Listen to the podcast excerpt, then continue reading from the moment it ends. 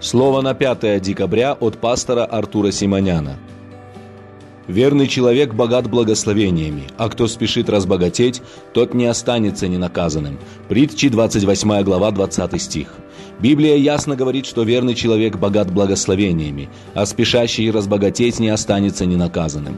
Многие под благословением понимают только материальное благословение, однако материальное богатство составляет всего лишь часть благословения – Иначе можно было бы утверждать, что все богачи мира благословенны. На самом деле благословенным человеком можно считать того, кто имеет спасение после смерти. И не только он, но и его дети, и внуки и правнуки унаследуют Царствие Небесное.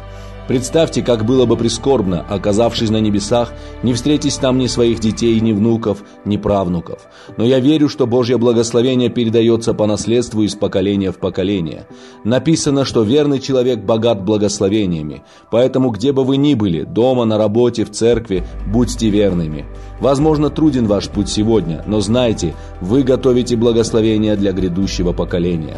Благословения включают радость, мир и праведность, и почему бы и нет, богатство. Возлюбленные, если вы не верны, но только заботитесь о ежедневном пропитании или сегодняшней прибыли, то не будете благословенными, потому что Божье Слово предупреждает нас, что спешащий разбогатеть не останется безнаказанным. Не спешите разбогатеть, а стремитесь быть верными, потому что верность принесет большие благословения не только в вашу жизнь, но и в жизнь следующего поколения. Идите вперед к благословениям во имя Иисуса Христа. Аминь.